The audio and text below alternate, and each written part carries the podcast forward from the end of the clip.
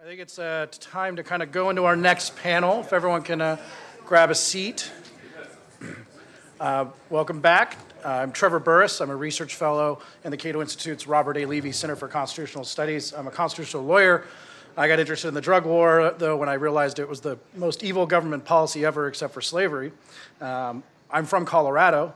My first op-ed, I wrote a libertarian column for my junior high newspaper, showed how long I've been doing this. My first op-ed, and it's the 90s, was on legalizing marijuana. And a lot of people got really, really mad at me, and parents got really, really mad at me. Things have changed, but we're still kind of stuck in this drug war mentality. There's a Cato Institute here, of course. It's nice to have a harm reduction panel. We've been talking about legalizing all drugs since our doors opened in 1977.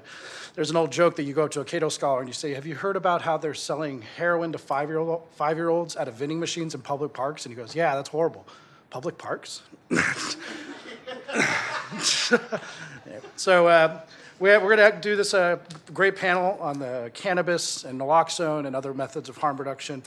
We're going to start off with Corey Davis, who is the Deputy Director of the Network for Public Health Law's Southeastern Region and a staff attorney at the National Health Law Program. Corey has also worked for the North Carolina Institute of Medicine, the University of Pennsylvania, and the Drug Control and Access to Medicines Consortium in both research and management capacities. He is the recipient of the International AIDS Society's Young Investigator Award, given for empirical research on the effect of law and law enforcement practice on access to an evidence-based public health intervention, and has published in the lay and academic press. He received his BS from the Indiana University of Pennsylvania, his master's in public health from the University of North Carolina at Chapel Hill, and his JD, so I'm not the only lawyer in the room, his JD from Temple University, so please welcome Corey.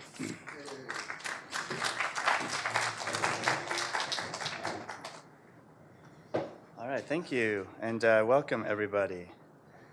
So I'm going to talk about a somewhat more discrete issue. I feel like most of the speakers so far have been a little broader, and that's great. So I'm going to talk about a particular problem, which is lack of access to this medication naloxone that you probably all have heard of either by its generic name naloxone or often referred to by one of the brand names, which is Narcan.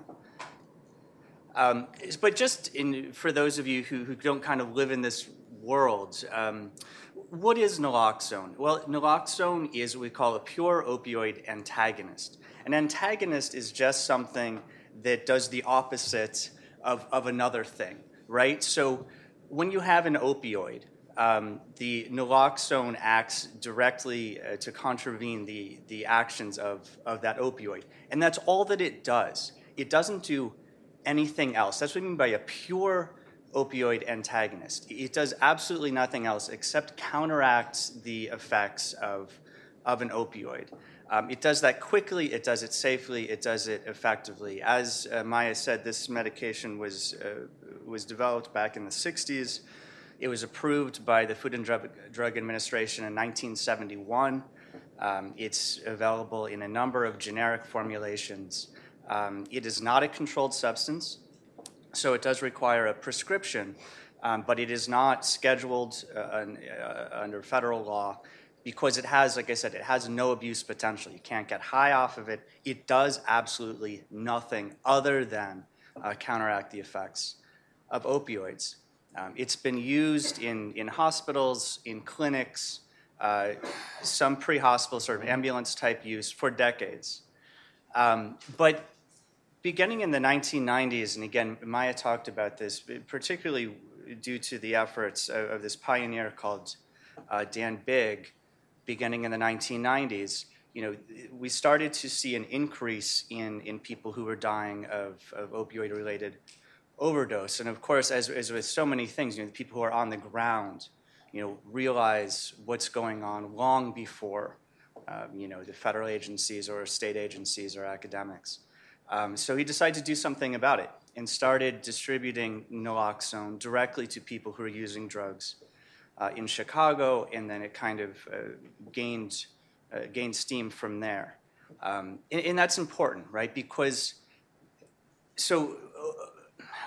opioid overdose is really just what we call opioid-induced respiratory depression. The opioids do a number of things, but some of them good. Analgesia is good. Euphoria can be good. But respiratory depression is bad.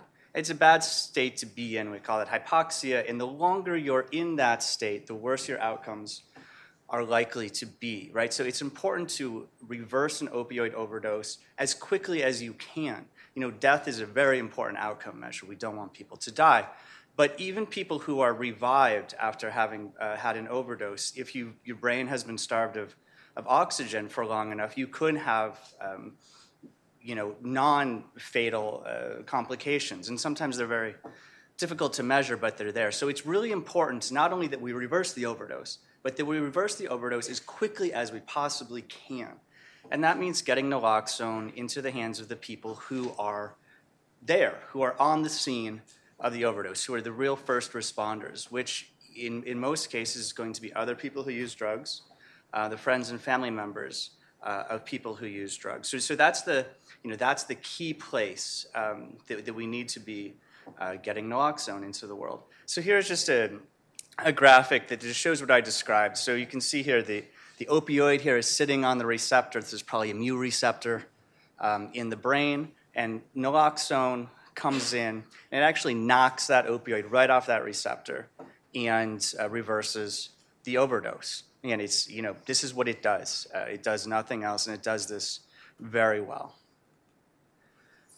So most overdoses are witnessed. It's hard to tell exactly, how many people overdose with somebody else present, but it's probably more than 50%. There are some studies that say some are 70, 80%. This MMWR from earlier this year gave a number that 44% of fatal opioid overdoses were witnessed. Unfortunately, naloxone was administered only in about 4% of those cases, and that's, it's horrific, right? Because we know we have this medication that is cheap and safe and effective and reverses opioid overdose. If those bystanders, those witnesses, had this medication, they could have reversed these overdoses, but they didn't have it, so they couldn't. So, again, it's important to get naloxone preferentially to people who use drugs. And we have now just a boatload of studies that show that, you can do this. People who use drugs are responsible. They want to carry naloxone. They will carry naloxone. They can use naloxone. They want to use naloxone. And when they do that, you save money and you save lives. So let's talk about the law. So, like I said, it's a prescription medication. It's not a controlled substance, so that means that anybody who is authorized by state law to prescribe medications can prescribe naloxone to their own patient. There is no liability risk associated with that. It is the medication that is indicated for opioid overdose. If you have a patient who is at risk for opioid overdose, this is absolutely, normal, ethical, completely rational thing to do. Nobody's ever been sued for doing this, and there's no reason to think that they would. But the problem is that is a very, you're only reaching one person at a time through that method. And you're only reaching people who have access to the healthcare system. In general, you need to go to see a doctor or other prescriber to get a prescription. But of course, the people who are at highest risk of opioid overdose often are disconnected from the traditional healthcare system. You may not be insured, you may be underinsured. It's expensive to see the provider. It's expensive to fill the prescription. If you're unhoused or you're poorly housed or you're homeless or you're just don't have access to reliable transportation like a lot of people. It's hard to physically get to the appointment. It's hard to physically get to the pharmacy. And of course, there's a lot of stigma associated with people who use drugs, particularly people who inject drugs. They may not be comfortable sharing that fact with their provider if they have one because they don't want to be stigmatized. They might be afraid that if they do have an opioid prescription, you generally are not going to want to tell your doctor, hey, doc, I think I've developed a problem with that medication, because you would be concerned, probably rightly so, that your source might be cut off. And there is a big problem on the provider side as well, where kind of chipping away at this, but it's still the case that a lot of providers have stigma against people with opioid use disorder, have stigma against, against naloxone, against this whole idea of harm reduction, or simply don't know about it. They've never been educated. Nobody has ever said to them, this medication exists, and there's absolutely no problem with you prescribing it. So those are legal and regulatory barriers to people accessing the medication. So this is actually, one of the places where we have seen state action to try to remove some of these barriers. So we have seen states change their naloxone access laws to basically chip away at the generally existing prescription requirements, doing things like waiving the requirement that the provider and the patient have a face-to-face interaction, which is a general requirement before you issue a prescription. Permitting people other than pharmacists and physicians to dispense the medication, providing liability protections, and so on. And we can see this really rapid progression of these laws state by state. Starting in 2010, there were 6 or 7 states, to where by mid-2017, every state had passed some sort of law increasing access to naloxone, typically by generally, the main intervention here is removing that requirement that there be this face-to-face interaction between the prescriber and the patient. And states have done that in various ways and with various levels of effectiveness. And that's worked. Like, these laws work. There have been a number of papers that came out in the last year. States that passed these laws first saw more Medicaid-reimbursed naloxone, greater amount of naloxone going out from pharmacies, increased likelihood of having an overdose and naloxone distribution program in the state. And most importantly, these are associated with a reduction in opioid overdose-related deaths. That's ultimately where we want to go, and these things do seem to be getting us there.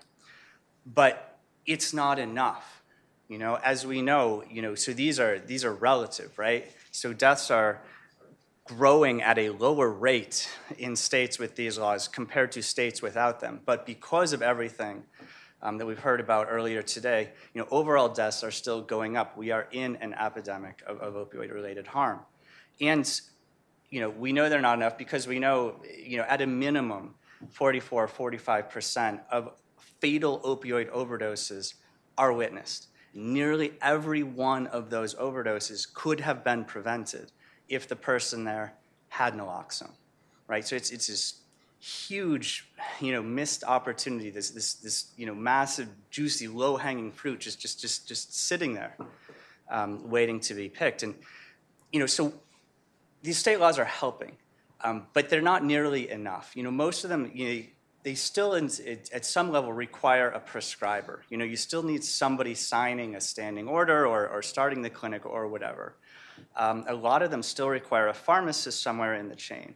They still require, they're just kind of making little incremental changes to the existing regime whereby, prescriptions are handled in the medical system, and you need to interact with various, highly trained, expensive people to access medications. And that creates a problem for community-based organizations, organizations that are trying to distribute naloxone through their existing syringe exchange program, or just a community-based organization that has formed for the purpose of distributing naloxone. As Maya said, there are a lot of these organizations operating, but I talk to these people all the time, and they are constantly running into trouble trying to navigate state laws just to get naloxone that they can give away for free. This leads to some organizations operating below capacity, some that would want to start, a mother who has lost a kid and is like, what can I do? I want to do this. They don't know, they don't have the resources. They can't navigate that system. So they just give up, and it just never happens. Because the laws are, like I said, they can't, they're just making these incremental changes. A lot of these programs are kind of operating in some sort of legal gray area, which nobody is trying to go after them so far. But if they decided to, they could. And again, that's a big problem because that is the preferred way of getting naloxone to people. We want to reach the people at highest risk. We want to reach those people who are at the syringe exchange program. We want to reach the people in the homeless shelters, in the the detox facilities, people who are coming off of medication-assisted treatment. Those people are the people at highest risk. So FDA has finally, after people asking them for years and years, has taken some steps in the right direction. They have expedited approval and have now approved an easy-to-use nasal applicator device. This is the capital N Narcan. There's also an auto-injector called Evzio. I don't know about Narcan. I know that Evzio was developed with millions of dollars in NIDA money, your money, our money.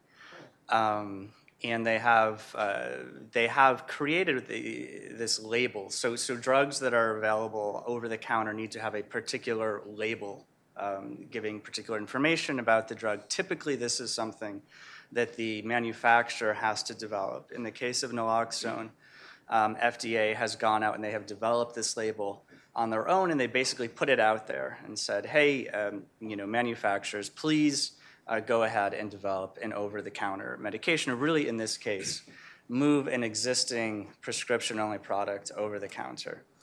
But the manufacturers aren't going to do that. They don't want to do that because they think that they can make more money in the traditional prescription-only regime.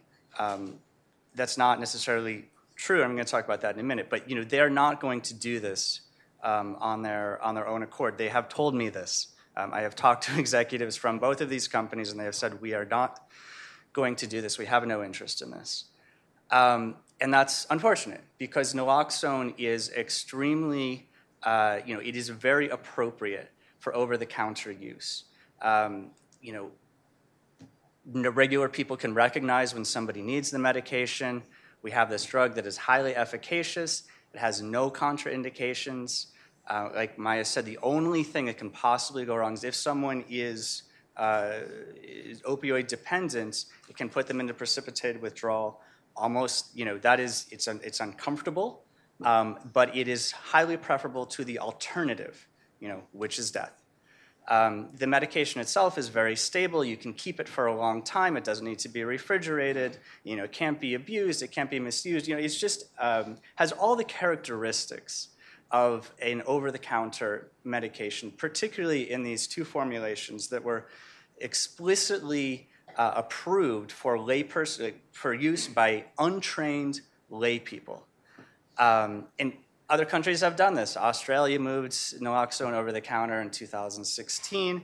Canada has sort of a federalist system where they said, the federal government took it off their prescription list so the provinces could remove the prescription requirement, and some have.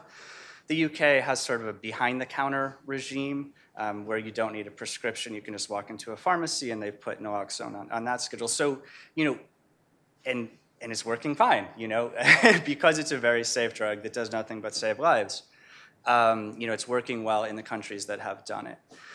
So this is what we should be doing in the United States. There is, one thing that people say is, well, it'll be more expensive. It'll be more expensive. Now people are covered by insurance, and they are, they won't be able to get it. There was this modeling study that just came out by a bunch of economists, who are just, egg-headed economists, and they ran the numbers, and they said, no, we look at what happens to other medications that go from prescription only to over-the-counter. We find that access actually increases. Pharmacy access actually increases, and we run the numbers on naloxone, and we think at a minimum 15% more naloxone would be going out of retail pharmacies if it was made over-the-counter. And these, these insurance issues are not unique to naloxone, right? These are problems that exist all throughout the American healthcare system. And again, the main group that we're targeting with this are not people who are accessing naloxone from the pharmacy or from a traditional medical provider. They're going to be fine. These are barriers that are mostly affecting these community-based organizations, these sort of grassroots organizations. So how do we do that? Well, under federal law, there are kind of three mechanisms whereby a drug that is approved as a prescription-only drug can be moved over the counter. One is we call a citizen petition. The second is the manufacturer can ask for that change. And the third is that the commissioner of the FDA can do that on their own authority. It almost always happens via the second pathway. The manufacturer is either going to, they're losing their marketing exclusivity, the drug is going off patent, and they try to move the drug from prescription only to over the counter. This happened with Nexium, for example. It happened with a bunch of antihistamine products. Once the drug is going to lose its ability to get those rents from the prescription status, they move it over the counter. Like I said, that's not going to happen in this case. But that leaves the third one. So the FDA commissioner can, just on his or her own authority, it's a he, can move the medication over the counter just on their own authority. This is clear in the law. It's not ambiguous, it's not questionable. The commissioner can clearly do this. They have done it before. They told the Washington Post back in 2003, we can do this. The regulations are clear that the commissioner can do this. It just doesn't seem to want to. All of the press releases from FDA, tout their development of this drug label, and they talk about how they're trying to work with industry and so on. But it's not enough. The commissioner needs to deregulate and can deregulate without anybody asking. Can just look at the situation and say this is what needs to happen, and can do that. So there are two possible ways to do that. You can move all naloxone products over the counter. That might actually be best for the community distribution because the generic injectable is cheaper. A lot of these community-based organizations are giving out the generic injectable. There are injectable over-the-counter medications. About 15% of all insulin in this country is over-the-counter. Really don't think that they're likely to do that. But like we said, there are these two products, Evzio and Narcan, that were designed to be used by lay people. They were basically designed as over-the-counter medications. They're really easy to use. They're difficult to mess up. Here's these two quotes are from FDA press releases that they issued when they approved these medications. They say it can be used by people without medical training. It can be used by family members or caregivers. They're talking about over-the-counter medications here that just happen to be in this this anachronistic prescription-only regime. And there is no problem with a medication being both prescription-only in one form and over-the-counter in another form. The most common example of this is ibuprofen, which above 800 milligrams requires a prescription. Less than that, you can just buy it, buy a bottle of 1,000 at your Walgreens. So here's where we are. We are in this continuing public health crisis of opioid-related harm, both fatal and non-fatal overdoses. Everybody recognizes this. We have this discrete legal barrier, this unnecessary, anachronistic legal barrier to people accessing the medication that is safe and effective and designed to reverse opioid overdose. States are doing their job to the extent that they can. They're acting as laboratories of democracy. They are trying to make this medication easier to access, but they cannot move it over the counter on their own. Only the FDA can do that, and the FDA should, because inaction is costing lives. Thanks.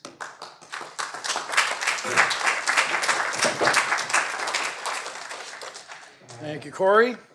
Next, we'll be hearing from Dr. Ady Wilson-Poe, who studies the analgesic properties of opioids and cannabinoids and the mechanisms by which cannabinoids reduce the negative effects of opioid consumption. Her multifaceted work ranges from synaptic physiology to clinical pharmacology. Dr. Wilson-Poe's long-term goal is to elucidate the harm reduction potential of cannabis in the opioid overdose epidemic. She received her PhD in neuroscience from Washington State University, was a postdoc research associate at the University of Sydney in Australia, and a postdoc fellow in neurophysiology and pain and addiction at Columbia.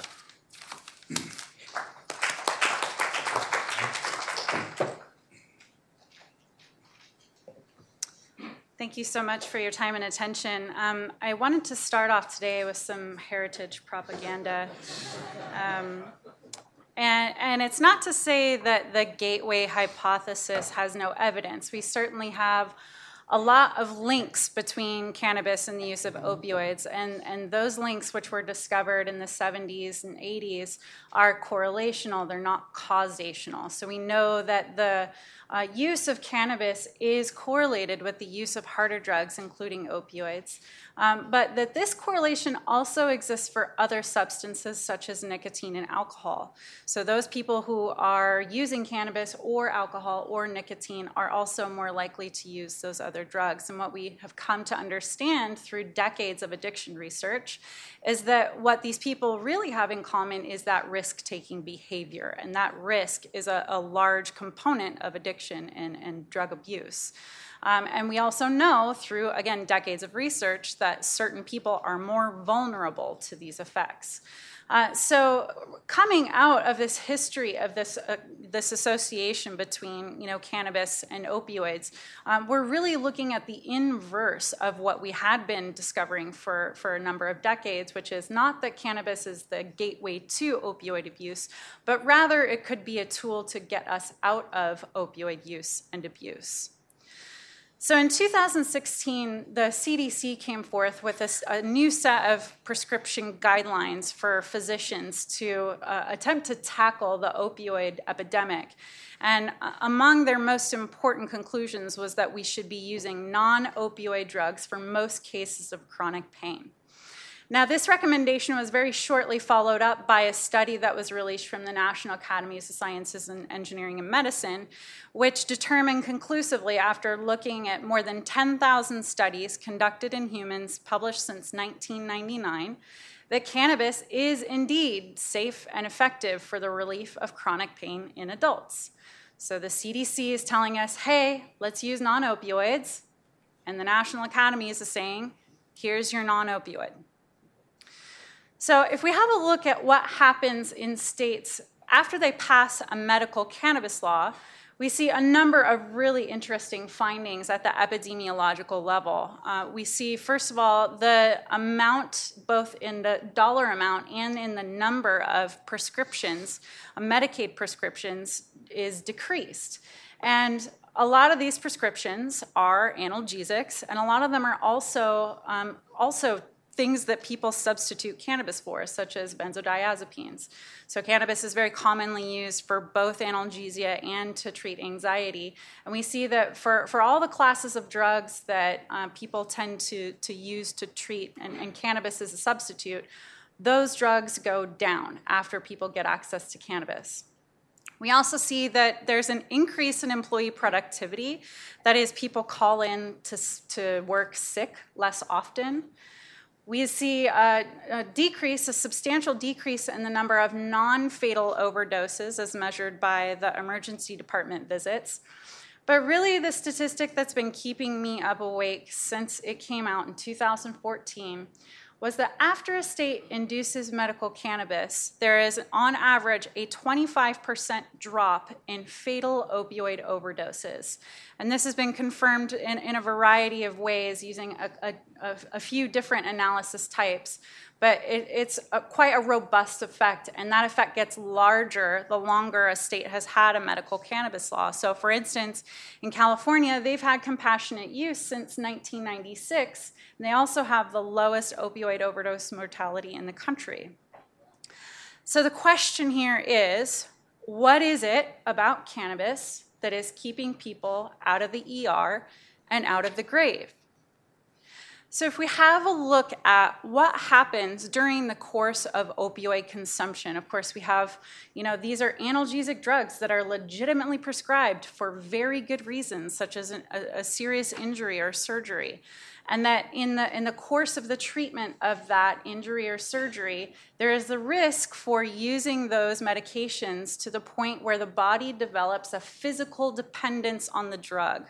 When physical dependence happens, the body and the brain can't function normally without the presence of that drug.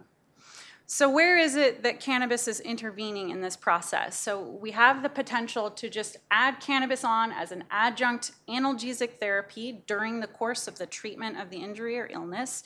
If we do that, can we prevent the development of physical dependence? And we have some evidence that says yes, in fact we can, and I'll get into that. But there are a number of other places. So after we have the development of physical dependence, we also have evidence that shows that cannabis can help people wean or taper off of their current opioid regimen. There's also emerging evidence that shows that cannabis is pretty effective at alleviating the symptoms of acute opioid withdrawal.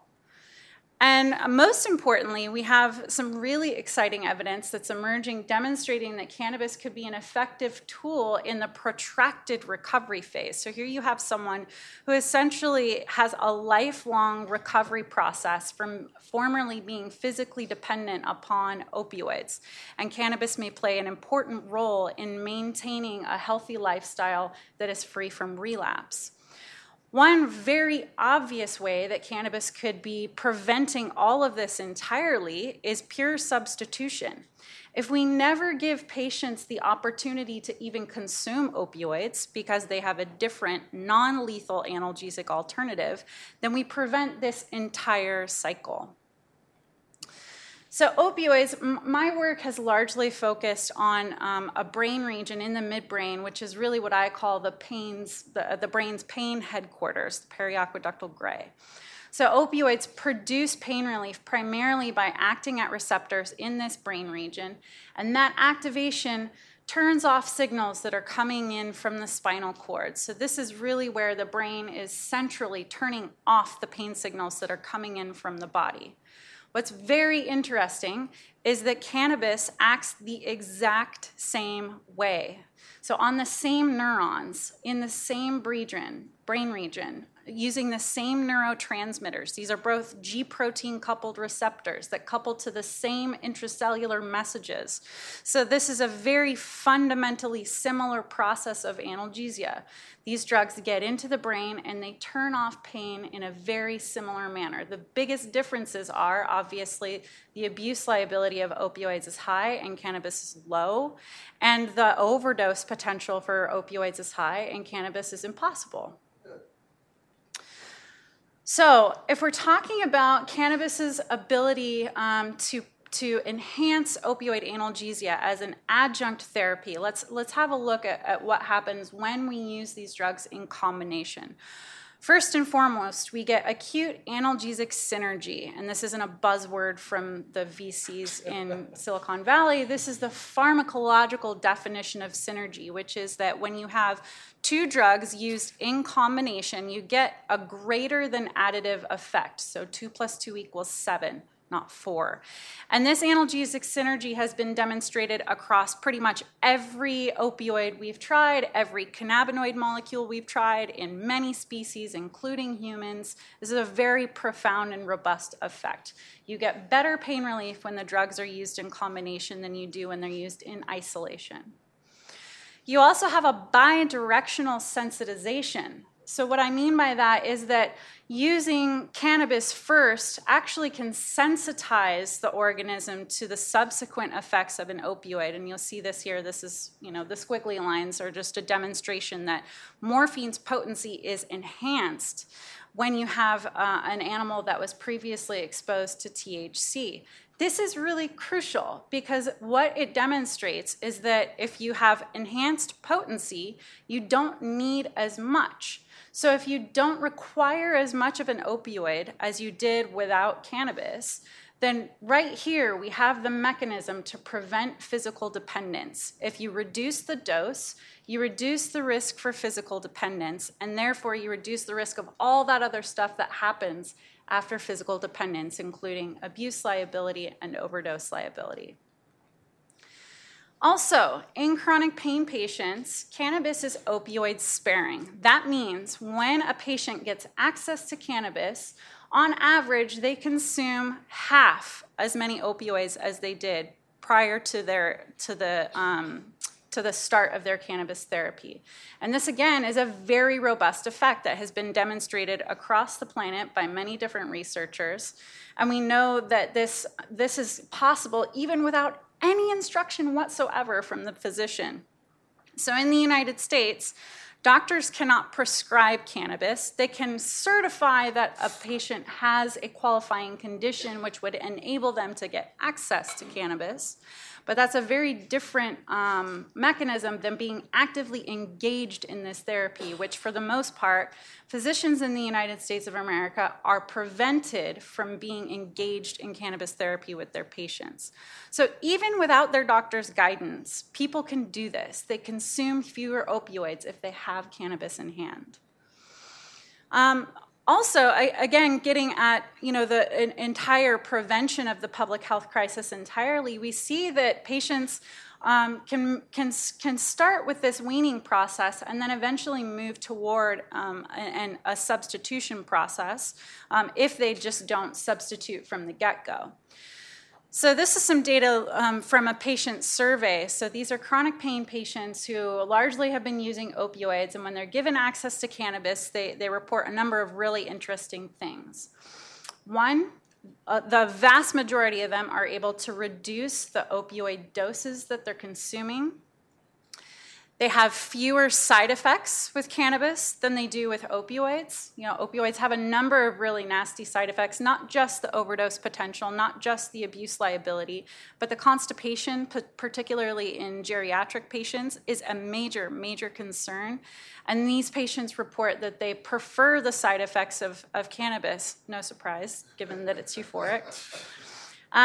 They also report that they, in general, just prefer the cannabis over their opioids, and that if it was an option to them, they would entirely substitute their opioids for cannabis.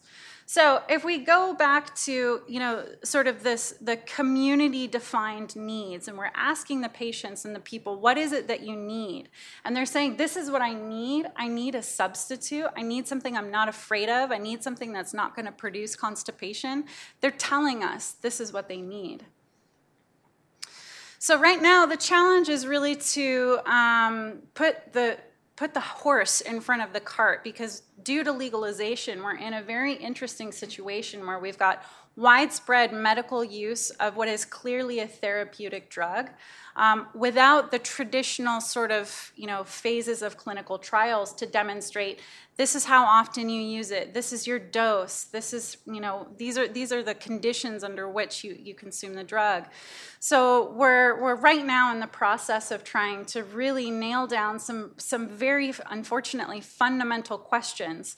And so a colleague and I have a study going at Thomas Jefferson University up in Philadelphia, where we're just looking at our medical cannabis patients. These are chronic pain patients, and monitoring their well-being on a number of scales.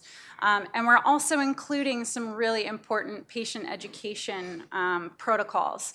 So there, I can go into detail about what cannabis therapy looks like for pain. We could have a whole entire, hour-long conversation about that alone.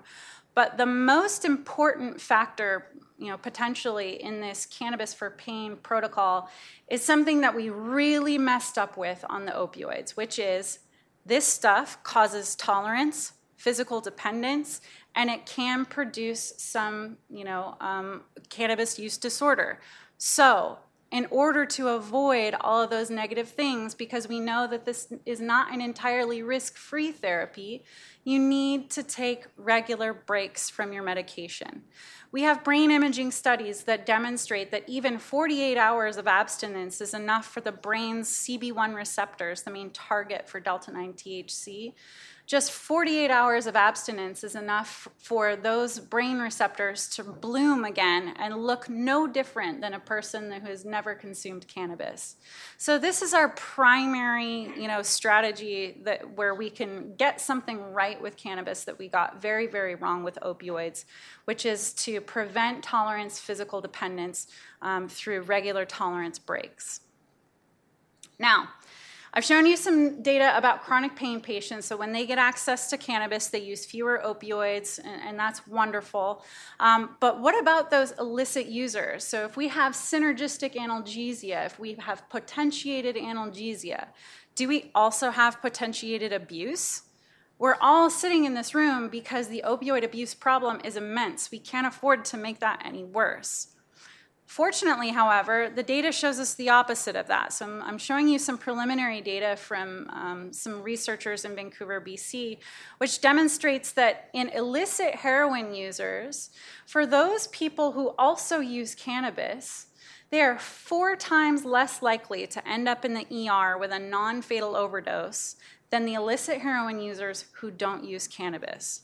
So again, somehow cannabis is intervening to provide a protective effect, both in how much opioids people are consuming, as well as the detrimental side effects of consuming those opioids. So we've talked about adjunct therapy and the potential to avoid this whole mess entirely if we had a safe analgesic substitute. So what about withdrawal? And what about the protracted recovery phase? And this is where we have relatively sparse data, mostly because, as you're aware, cannabis is still a federally controlled substance which has no medical value. Because it has no medical value, people like me have a very difficult time getting research funding to study these things. So, what evidence we have has to, again, come from the community. Just like 15 years ago, when people started coming to their family physician and saying, hey, doc, if I smoke a J before bed, I don't need as many hydrocodone. So we had those anecdotal reports trickling in about chronic pain, which then came to be a really fundamental shift in the way that we're treating pain in this country. And now we're starting to see the same thing with opioid users and how they're using cannabis to wean themselves off of both prescription and illicit opioids, as well as methadone and Suboxone and other medication-assisted therapies. So there is evidence, in the preclinical literature in animal models, we see this all the time. We can readily alleviate the symptoms of opioid withdrawal by administering cannabis and cannabinoids. There's also evidence showing that for people who are attempting to self-detox, one of the most important tools they use in that detox process is whole plant cannabis. There's also some evidence that shows that dronabinol, which is a synthetic delta-9-THC, is helpful for people who are on naltrexone. But again, this is a very young field, and there are also some conflicting reports. And there's a couple of hypotheses that we have in terms of why those conflicting results are out there. One of them is, what is the dose of THC that people are being exposed to or consuming? We know that there are lots of detrimental effects of high doses of THC, including the risk for cannabis use disorder, cannabis hyperemesis syndrome, that's cyclic vomiting, as well as cannabis-induced psychosis, which there is some kind of link there. But a lot of those links are, dependent on the dose of THC being relatively high. So what is the dose of THC or whole plant cannabis that is the most efficacious for helping someone get through these withdrawal symptoms? We don't know. It's also dependent on the chemical phenotype or the chemical makeup of the plant. So, again, we've been talking about the detrimental effects of THC, but THC is far from the only ingredient in cannabis, and I'll talk about that a little bit later. So what is it that cannabis is doing during withdrawal? We have a number of FDA-approved medications that are actually quite effective at alleviating withdrawal symptoms, and that, it is plausible that people could substitute cannabis for these other things, although I think it is more probable that we'll end up using cannabis as an adjunct therapy to these other things that work really well, like methadone and Suboxone. But what are these patients going through? They're agitated, they're in pain, they have trouble sleeping, they're nauseated, and cannabis and its constituents have reliably been shown to treat all of these symptoms. So that's the withdrawal end of things, and we've got some very strong rationale to continue down this path and determine, what kinds of cannabis or which constituents are going to be the most effective for these symptoms and as an adjunct or standalone therapy. Where things get a little bit more murky is in relapse prevention. So again, we have lots of these drugs that we use to maintain people, to prevent them from relapsing, often for the rest of their life.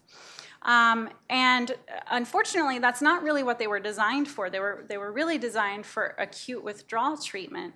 But the evidence doesn't lie. The most effective tool we have at preventing relapse is the combination of medication-assisted therapy with social support. There is absolutely no rationale to deviate from that. However, social support and medication-assisted therapy do not prevent the one thing that usually triggers people from using drugs, which is drug craving. So there's some very exciting evidence coming out that's demonstrating that cannabis and its constituents, primarily cannabidiol most likely, are very powerful at preventing drug craving. So what you're looking at here is really some evidence that's just comparing a placebo group to some patients who are getting CBD, which is cannabidiol, is the second most prominent cannabinoid molecule found in cannabis. And even a single dose of CBD prevents the anxiety that drug cues produce, and it prevents the craving that drug cues produce. And that even a single administration of this is good to prevent this craving for up to a week. So this was done in an ER setting at Mount Sinai. Yasmin Hurd is the investigator there. But in addition to cannabidiol's effect, we also see that cannabis users are more likely to adhere to their medication-assisted therapies. Again, there's strong rationale that these folks have one additional tool to just get them through the day so that they can continue on with their medication-assisted therapy and get through a life without relapse. Again, because this field is so young and we don't have federal funding to support the kind of research to get more evidence, there is some conflicting evidence. However, the Canadians have really stepped up and they're doing some clinical trials. So Philippe Lucas at Tilray, who's a licensed producer of cannabis in Canada, they're doing adjunct cannabis with methadone patients right now. But we have seen that in states with medical cannabis laws, there's a list of qualifying conditions. In order to get access to the medical cannabis program, you either have to have PTSD or chronic pain or a number of other things in order to qualify for that state's program. And a number of states have stepped up and said, okay, we're just going to put opioid use disorder on our list of qualifying conditions. So New York, New Jersey, Pennsylvania, Maryland is strongly considering it right now. One thing that Illinois has done right is that rather than considering opioid use disorder as a qualifying condition, they've made it such that if a patient is holding a prescription for an opioid, they automatically qualify for the medical cannabis program. And that is precisely the kind of immediate action that you have to take when you have a burning building in front of you. Yes, you need clinical trials in the form of building materials that aren't flammable and better building code and all that. But when you have a raging fire in front of you, you've got to point a big fat fire hose at it. And that's what this kind of policy does. So pain and opioid use disorder do not exist in a vacuum. If we have a look at, if you ask these people what's going on in their lives, pain is a major trigger for substance misuse, including alcohol and all kinds of other things. We have this hypervigilance, this attention that we're giving to the pain, the catastrophizing, making the pain worse. And those are all triggers for self-medication in one form or another, relapse of one form or another. If we have a look at people who are on opioid maintenance therapies, 80% of them have had pain recently, and more than a third of them are in chronic pain. So if our gold standard for the treatment of chronic pain is an opioid, and that's precisely what these people are trying to avoid, what do we do for individuals who are on opioid maintenance therapy who are in chronic pain?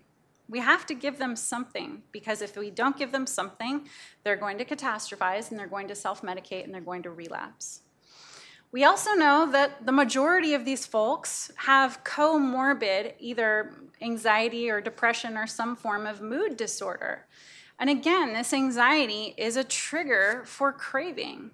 This negative mood state You know, so George Koob is a neuroscientist who's published on this dark side of addiction, and we know that, you know, we all have normal fluctuations in our mood, but that with chronic drug exposure, those fluctuations continue to drift downward and downward, and that with time, there's simply no amount of drugs that you could take to boost you back up to feeling normal. So what do we do for these folks? We have to look at pain and mood disorders and opioid maintenance in combination. We have to look at a holistic treatment plan rather than an individual symptom treatment plan.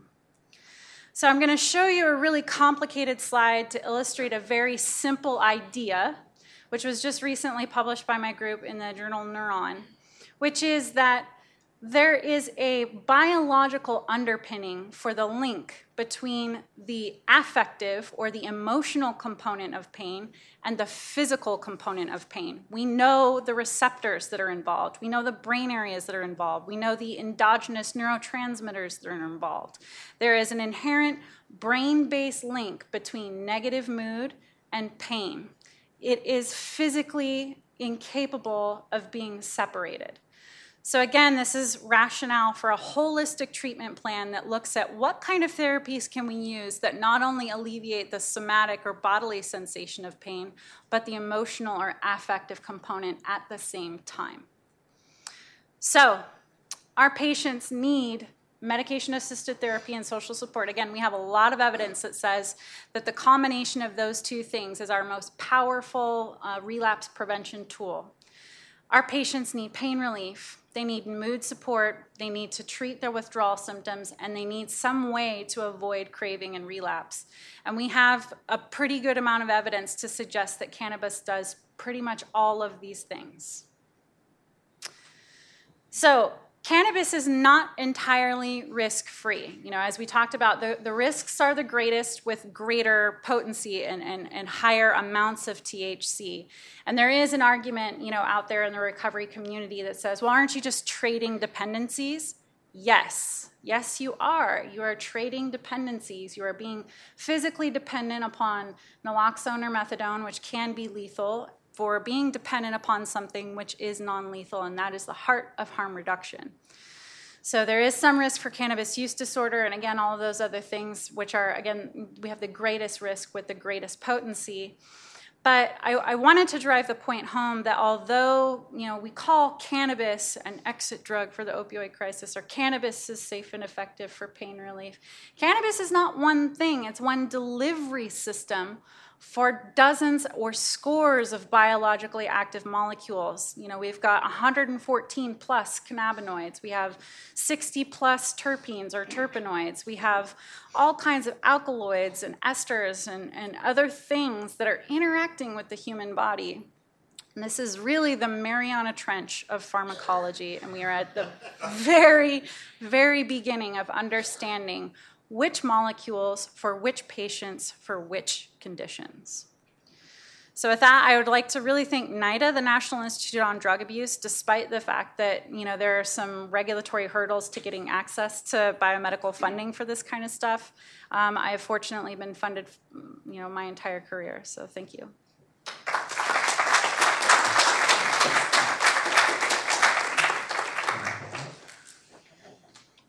Thank you very much, Ady. Now we have time for, well, what time is it here? A few questions. I was gonna, but I figure you guys might have better ones than I have. So we have the mics. One sec, she's grabbing one. Up here in the front.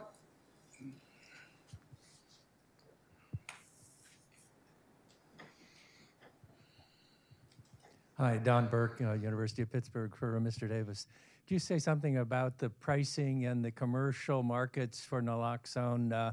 Currently, my understanding is currently the price of naloxone is about $150 per dose. The price of a bag of heroin would be $5 or $10. The price of the cure is 10 to 100 times more than the price.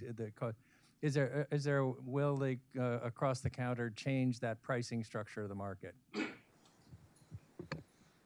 Yeah, I was going to say it's a good question. I mean, I think it's a good question, and a not great question. I mean, we don't know. I mean, in general, when drugs move over the counter, the price does go down. But in general, drugs go over the counter because they've lost their monopoly protection that they've had. They've lost their exclusive marketing, or they've lost patent protection, something like that. Like I said, I am mostly concerned here with access to community-based organizations, non-pharmacy access. And there are a number of ways that those organizations can access free or very low-cost naloxone currently. There is a group called Direct Relief that provides primarily antibiotics and other medications to developing countries, but also bulk purchase and provides at no cost the injectable naloxone to community-based organizations. There's also a bulk purchase plan that a number of these community-based organizations have entered into with the drug distributor, where they're able to access the injectable naloxone at very low cost. The barriers that I see, and I talk to these groups all the time, are not cost, or they're primarily not cost. They're primarily regulatory. Once they have the regulatory stuff figured out, they're able to access the naloxone. There are groups, particularly mostly run by, non-profit people, former people who use drugs and people who work with them, who have been working on this like literally since 1996, starting with Dan Bigg. So I mean, it's not that it's not important. It would be great if there was some low-cost option, but like I said, that is not specific to naloxone. Unfortunately, people in this country die every day because they can't access medications that they need. I think it would be great if we could do something about that systematically. If Congress was going to move naloxone over the counter legislatively, I mean, they could. It is not that expensive in the grand scheme of the federal budget. I mean, they could allocate funds to purchase naloxone at cost. They could, there are mechanisms by which they could take over and manufacture naloxone themselves. I mean, there are, if we really want to do this, we can make it happen. Okay, we get one more short one, but then we're going to break for lunch. So up there in the back.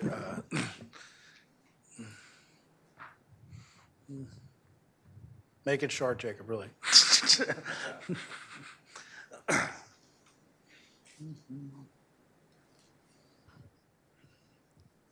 Hi, Jacob James Rich, Reason Foundation. So Dr. Wilson-Poe, you discussed how marijuana use reduces the amount of opioids you need for pain relief. However, assume someone is consuming opioids right under what would cause an overdose. If they happen to consume marijuana and then do not change that amount, would the chance of overdose go up? No, it doesn't. So there have been a number of pharmacological studies which show that if you introduce cannabis or cannabinoids into the system, it does not change the pharmacokinetics or the or it might change the pharmacodynamics, but it doesn't increase the blood levels of opioids that are already there.